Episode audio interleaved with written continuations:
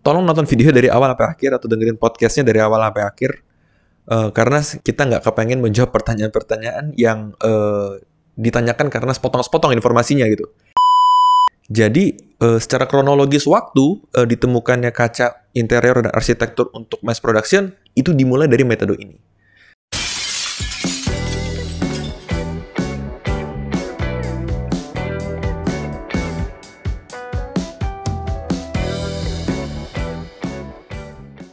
Halo internet, apa kabar semua? Selamat datang kembali di channel Himalaya Badi bersama host dari channel ini, saya sendiri Wilson. Seperti biasa, di channel ini kita akan membahas hal-hal yang unik dan juga hal-hal yang menarik terkait dengan industri kaca dan juga relevansinya terhadap interior dan arsitektur. Sesuai dengan judul yang kalian lihat di YouTube, pada video kali ini atau podcast kali ini, kita akan membahas mengenai jenis-jenis kaca. Namun, saya perlu tekankan bahwa jenis-jenis kaca ini yang akan dipakai kebanyakan di industri arsitektur maupun interior. Jadi, kita tidak akan membahas jenis-jenis kaca di industri lain sebagai contoh, kaca otomotif atau uh, kaca spion. Kita tidak akan bahas ke arah situ, melainkan kita akan membahas kaca-kaca yang lebih dekat relevansinya terhadap industri arsitektur maupun industri interior. Di dalam podcast atau video kali ini, kita akan bagi menjadi dua part. Dan ini perlu saya garis bawahi terlebih dahulu. Karena kita harus membedakan dua jenis di dua part ini. Yang pertama, kita akan membahas mengenai jenis kaca bahan yang biasanya diproduksi dalam slab lembaran. Dan part kedua, kita akan membahas mengenai jenis-jenis processing pada kaca yang beberapa daripada customer kita sebut dengan kaca proses. Nah, sebelum kalian uh, bingung Mungkin kalian pernah lihat di artikel-artikel di blog atau postingan di sosial media terhadap kaca, tapi diposting oleh eh, blogger-blogger dari background bahan bangunan. Dan itu memiliki banyak sekali miskonsepsi-miskonsepsi yang akan kita tuangkan di podcast kali ini dan kita akan luruskan. Jadi sebagai contoh, mungkin kalian akan sering lihat di blog-blog bahan bangunan menjelaskan ada jenis kaca polos, jenis kaca temper, jenis kaca laminate, jenis kaca, uh, macam-macam itu diaduk jadi satu, seakan-akan semuanya satu tipe. Maka dari itu, kita akan luruskan, kita akan bikin diagram. Mungkin yang nonton dari Spotify, sorry, uh, diagramnya akan bisa dilihat lebih jelas di YouTube. Dan dari diagram itu, uh, kita akan urai uh, sebenarnya kaca-kaca tipe yang kalian lihat itu masuk ke dalam kategori apa. Nah, balik lagi, uh, ini saya akan tampilkan diagram seperti yang saya mention sebelumnya, kita selalu di dalam industri kaca arsitektur dan interior kita bagi menjadi dua kelompok. Pertama, jenis kaca lembaran yang di sebelah kiri. Dan setelah kalian pilih jenis kaca bahan, baru kita pilih jenis processing atau jenis kaca proses. Jadi ini adalah dua hal yang berbeda secara fundamental. Sebenarnya kalau kalian lihat kaca tempered, kaca lami, atau kaca laminate ya, eh, kaca double glassing, itu adalah sebenarnya masuk ke dalam kategori part kedua yaitu jenis kaca processing atau jenis kaca hasil proses. Namun di part 1 kita akan bahas mengenai jenis kaca bahan yang mana umumnya akan diproduksi dalam slab lembaran. Jadi di sini kita akan melihat jenis-jenis kaca lebih luas terutama yang terkait banget sama desain interior atau desain arsitektur. Jadi kita akan masuk di part pertama yaitu jenis kaca bahan. Untuk membahas jenis kaca bahan, kita akan sering balik ke diagram yang kalian lihat di layar kalian ini diagram yang kita uh, simpulkan. Diagram ini adalah kaca jenis bahan yang diproduksi dan secara umum di stok dalam kondisi slab lembaran. Oke. Okay? Nah, kita akan bahas kupas satu persatu dari diagram ini. Uh, maksudnya apa? Dan juga bagaimana pola berpikir uh, untuk mengetahui jenis-jenisnya. Oke, kita mulai dari bahan baku. Kalau kalian lihat di Wikipedia atau di source-source internet lainnya, bahan baku kaca itu eh, sebagian besar adalah basisnya dengan pasir silika. Tentu aja nggak cuma pasir silika, ada campuran-campuran mineral lain seperti limestone, soda as, dan lain sebagainya yang diaduk menjadi satu eh, sebagai bahan baku. Dan generally speaking atau berbicara secara umumnya, bahan baku ini akan kita lelehkan. Dan setelah kita lelehkan, baru kita cabang-cabangin di diagram ini. Setelah dilelehkan, mau diproduksi seperti apa saya akan berikan highlight di diagram ini untuk menunjukkan bahwa 97% lebih kaca-kaca yang kalian lihat di industri arsitektur atau interior itu akan masuk ke, dalam kategori metode floating, oke? Okay? 97% lebih ini ada di metode floating. dan kurang dari 3% yang kalian lihat sehari-hari itu diproduksi dengan metode Colburn yang di atas.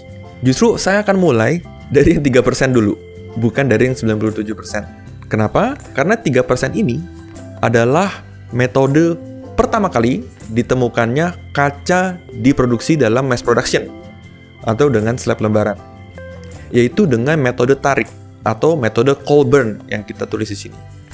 Colburn itu apa? Colburn itu sebenarnya nama penemunya, Irving Colburn. Uh, beliau yang menemukan pertama kali bagaimana cara memproduksi kaca untuk di mass production secara lembaran. Nah, metode ini kenapa saya sebut 3% di industri kita? Karena ini adalah metode yang lama yang uh, udah mungkin hampir sedikit ditinggalkan jika metode ini untuk memproduksi kaca-kaca umum seperti kaca polos atau kaca tinted ya memang masih ada beberapa mesin uh, dengan metode ini memproduksi kaca-kaca seperti itu. Tapi ini tidak yang umum ya, karena yang umum yang kalian lihat kaca polos atau kaca tinted itu akan masuk ke dalam metode yang floating, yang cabang lebih banyak.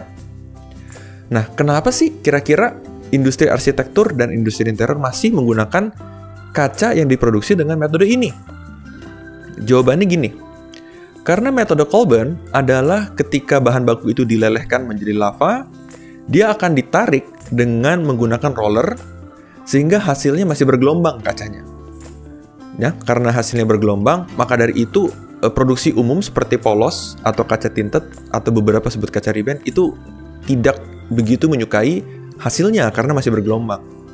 Nah, beberapa pemilik mesin dengan metode ini memodifikasi mesinnya dengan lebih baru untuk menghandle kebutuhan-kebutuhan desain interior atau arsitektur. Caranya bagaimana? Nah, karena kita tahu hasilnya ini cenderung bergelombang, jadi para produsen ini memberikan attachment kepada mesin existing atau di-upgrade mesinnya dengan menambahkan uh, cetakan roller yang berbentuk motif. Ini yang kita sebut dengan kaca berpola. Mungkin kalian udah pernah dengar kaca berpola sering disebut dengan flute glass, rib glass, figur glass, pattern glass, atau bahkan tekstur glass. Ini diproduksi dengan metode ini. Meskipun kaca berpola pada umumnya diproduksi dengan metode Colburn, namun juga ada kaca berpola yang diproduksi dengan memodifikasi metode float. Jadi kalau di Himalaya abadi, yang kalian sering lihat dengan tipe Dania, contohnya seperti Dania Moru, Dania Twin Light, Dania uh, Water Cube, ini diproduksi dengan menggunakan metode ini, yaitu metode floating.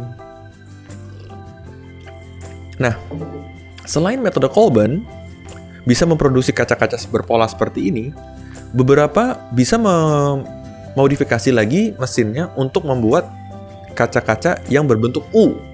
Ini yang kita sebut dengan U-shaped glass. Jadi ini karena modifikasi mesin daripada metode Colburn. Jadi yang pada umumnya kalian lihat di Sehari-hari dengan metode ini bisa menghasilkan kaca pattern glass dan U-shaped glass. U-shaped glass di Himalaya kalian akan kenal dengan nama Pilkington Profilite. Saya akan tampilkan beberapa footage Pilkington Profilite seperti apa, tapi kita nggak akan bahas lebih detail mengenai uh, produknya karena itu akan panjang dan kita akan uh, save untuk video-video berikutnya.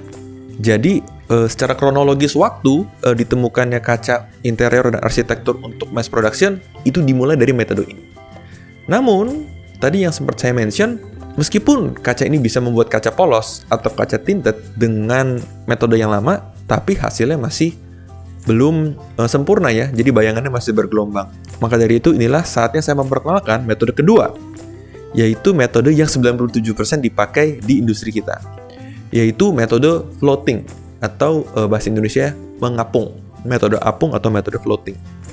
Nah, dengan metode floating, Bedanya apa sih? Jadi bedanya bahan baku ini setelah kita lelehkan, ini tidak langsung ditransfer ke roller, melainkan kita akan melewati satu prosedur yang disebut dengan kolam timah. Jadi kacanya ini akan mengambang atau floating di atas kolam timah.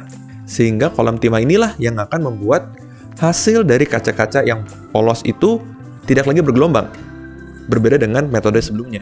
Nah, maka dari itu, secara umum uh, dengan metode floating ini kita bisa membuat kaca-kaca jenis kaca polos atau kaca clear biasa, kaca tinted, atau beberapa dari kalian sebutnya kaca ribbon tinted di sini.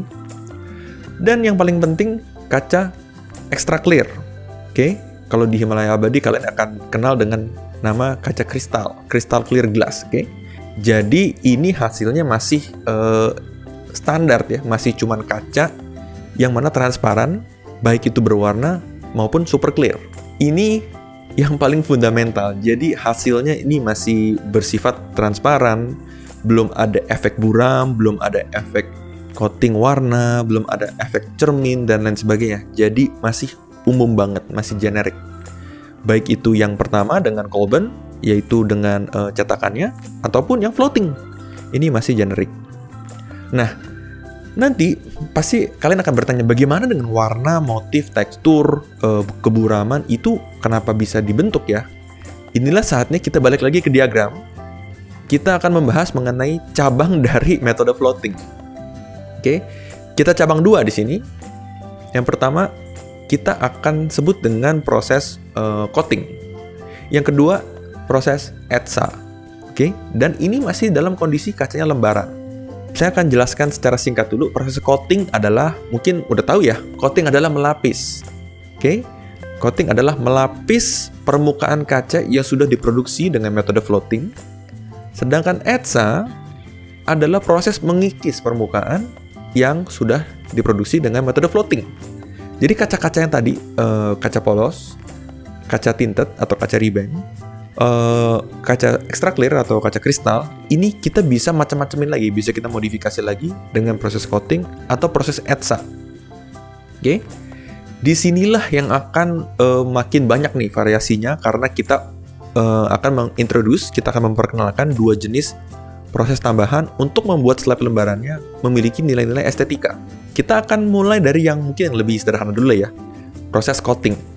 Proses coating ada apa aja sih kira-kira yang bisa uh, kita lapiskan permukaan kaca itu ya? Kita secara umum akan bagi menjadi tiga uh, pembagian yang besar. Pertama, proses cermin. Oke. Okay?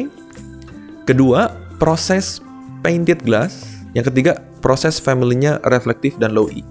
Oke, paham ya sampai sini? Tiga. Oke, kita bahas yang paling sederhana dulu deh.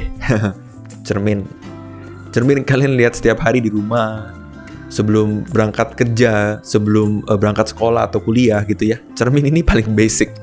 Jadi sebenarnya cermin itu bahan bakunya adalah kaca-kaca juga. Jadi bukan berarti cermin itu materialnya beda nih dengan kaca yang diproduksi uh, secara umum.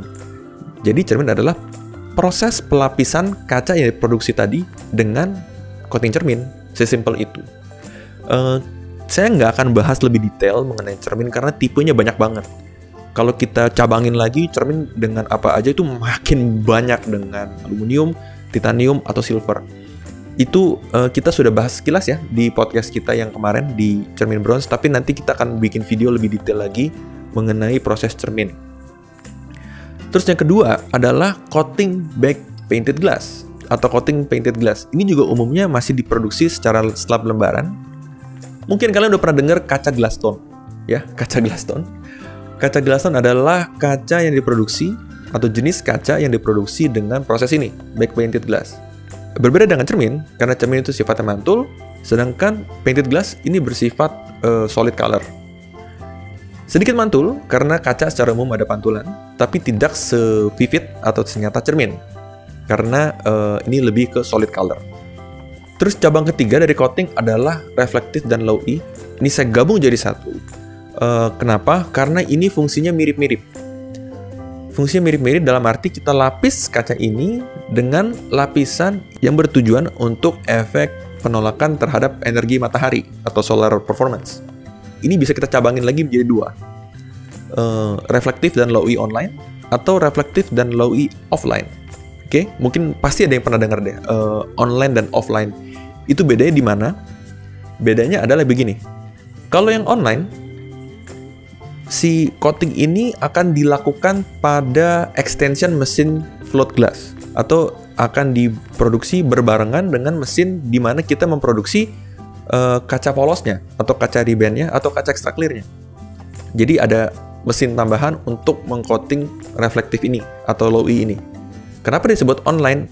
Karena gini, ini bukan online internet ya, tapi online atau di dalam line, di dalam line produksi si float gelasnya atau kaca eh, dengan metode float atau mengapung ini.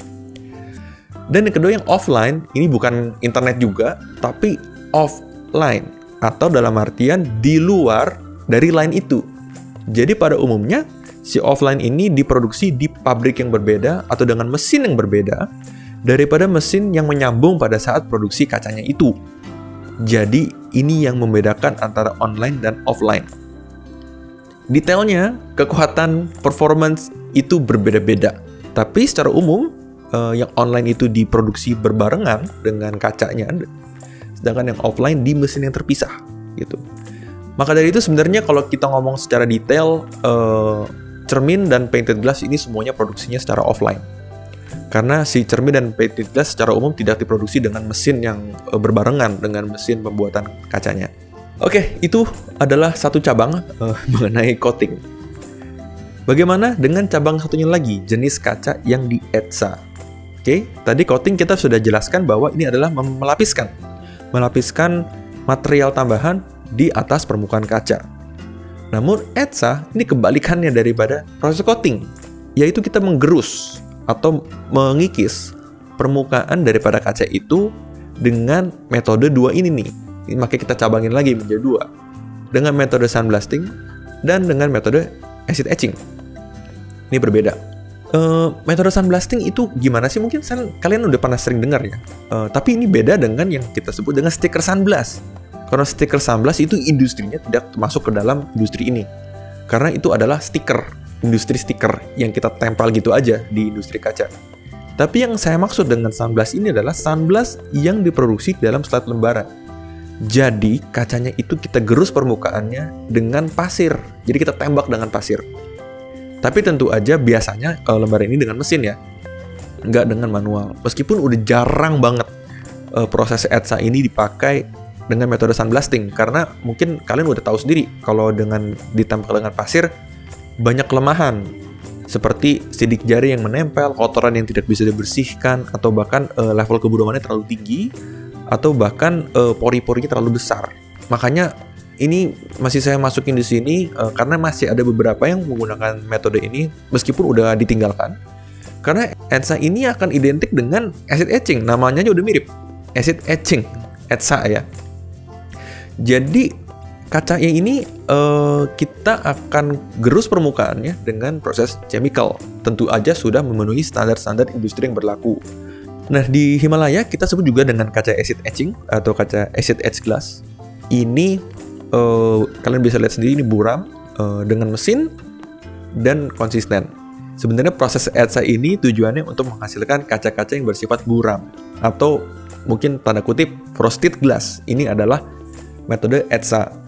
Inilah jenis-jenis kaca yang dipakai di industri arsitektur ataupun interior dalam kondisi slab lembaran. Jadi kita sebut dengan jenis kaca bahan. Nah, maka dari itu tentu aja eh, nama-nama yang kalian sering lihat di uh, blog-blog artikel-artikel di bahan bangunan itu nggak ada nih kaca tempered, kaca laminate, kaca double glassing itu nggak disebut di sini. Karena memang belum saatnya saya menjelaskan itu. Ini yang akan kita jelaskan di part 2 mengenai jenis kaca yang sudah diproses atau jenis kaca proses. Karena jenis kaca proses ini akan diproses pada saat bukan lagi kacanya berbentuk lembaran, tapi sudah dipotong-potong. Jadi ini harus kita jelaskan di part 2 di episode yang berbeda. Oke, jadi uh, kita zoom out lagi, kita tampilkan lagi diagramnya. Seperti ini, uh, jenis-jenis kaca yang dipakai di industri arsitektur dan interior bisa kita simpulkan dengan diagram ini. Saya, saya ulang lagi ya. Pertama, uh, ada dua jenis metode, Colburn dan metode floating. Terus metode floating bisa kita pecah lagi menjadi coating dan etsa. Coating itu bisa kita pecah lagi menjadi mulai dari cermin dulu, painted glass, dan keluarga reflektif dan raw E. Terus yang etsa ini menggerus permukaan, kita bisa bagi dua menjadi acid etching dan sandblasting, meskipun sandblasting udah nggak terlalu populer lagi. Saya memberikan catatan tambahan. Mungkin beberapa dari kalian ada yang nanya, Pak, Pak, kayaknya ada jenis-jenis kaca Himalaya yang di luar daripada kerangka ini deh. Contohnya seperti Miramax Pattern atau uh, Miramax RT atau bahkan tekstura seperti itu. Ini bagaimana kita bisa tahu ini jenis-jenis seperti apa? Jadi note yang saya mau berikan adalah ini adalah proses-proses modifikasi dari skeletal atau skeleton uh, diagram yang saya buat. Jadi sebagai contoh, Miramax pattern itu adalah bagian dari skeletonnya cermin. Jadi dengan proses cermin kita modifikasi bisa kita buat cerminnya memiliki eh, efek-efek seperti berpola seperti itu. Ini juga terjadi seperti uh, tekstura. Kaca tekstura ini prinsipnya adalah uh, dengan metode acid etching tapi dengan modifikasi. Jadi mesinnya dimodifikasi tapi masih mengacu ke kerangka skeletal atau kerangka skeleton yang kita buat barusan. Dan juga tidak menutup kemungkinan bahwa ada proses kombinasi antara coating dan etcha. Jadi, sebagai contoh kaca glass tone matte atau kaca acid mirror, ini kita mengkombinasikan metode coating dan etcha pada satu kaca. Jadi, uh, sebenarnya kreativitas uh, bagaimana kita bisa mengatur-mengatur, uh, kita bisa kombinasikan beberapa metode jadi satu. Bahkan sesimpel uh, metode Colburn dengan kaca Dania, itu masih ada kemungkinan kita untuk proses kombinasi dengan ETSA. Jadinya ini masih bisa adanya kombinasi-kombinasi ataupun adjustment dari mesin untuk menghasilkan efek-efek tertentu. Namun, balik lagi kerangka skeletalnya atau kerangka skeletalnya adalah diagram ini. Oke, jadi inilah uh, kesimpulannya jika ada pertanyaan, kalian bisa drop pertanyaan kalian di kolom komentar karena saya tahu ini sangat teknis. Ini bukan uh, bukan hal yang ibaratnya general, tapi ini teknis banget. Dan tolong nonton video dari awal sampai akhir atau dengerin podcastnya dari awal sampai akhir uh, karena kita nggak kepengen menjawab pertanyaan-pertanyaan yang uh, ditanyakan karena sepotong-sepotong informasinya gitu. Jadi saya nggak akan menjawab pertanyaan, kenapa kaca tepet gak dibahas? Ini sudah saya jelaskan nih di awal nih. Jadi tolong disimak dari awal sampai akhir. Terus uh, jangan lupa untuk like, share, dan subscribe di channel Himalaya Badi. Saya juga mau ngingetin buat kalian yang punya akun Spotify untuk follow kita di Spotify. Dan kita juga ada akun Instagram di @himalayabadi. Jadi jangan lupa untuk di follow dan juga eh, kalian bisa temukan informasi-informasi menarik di industri kaca di himalayabari.com. Sampai jumpa di part berikutnya dan di episode berikutnya.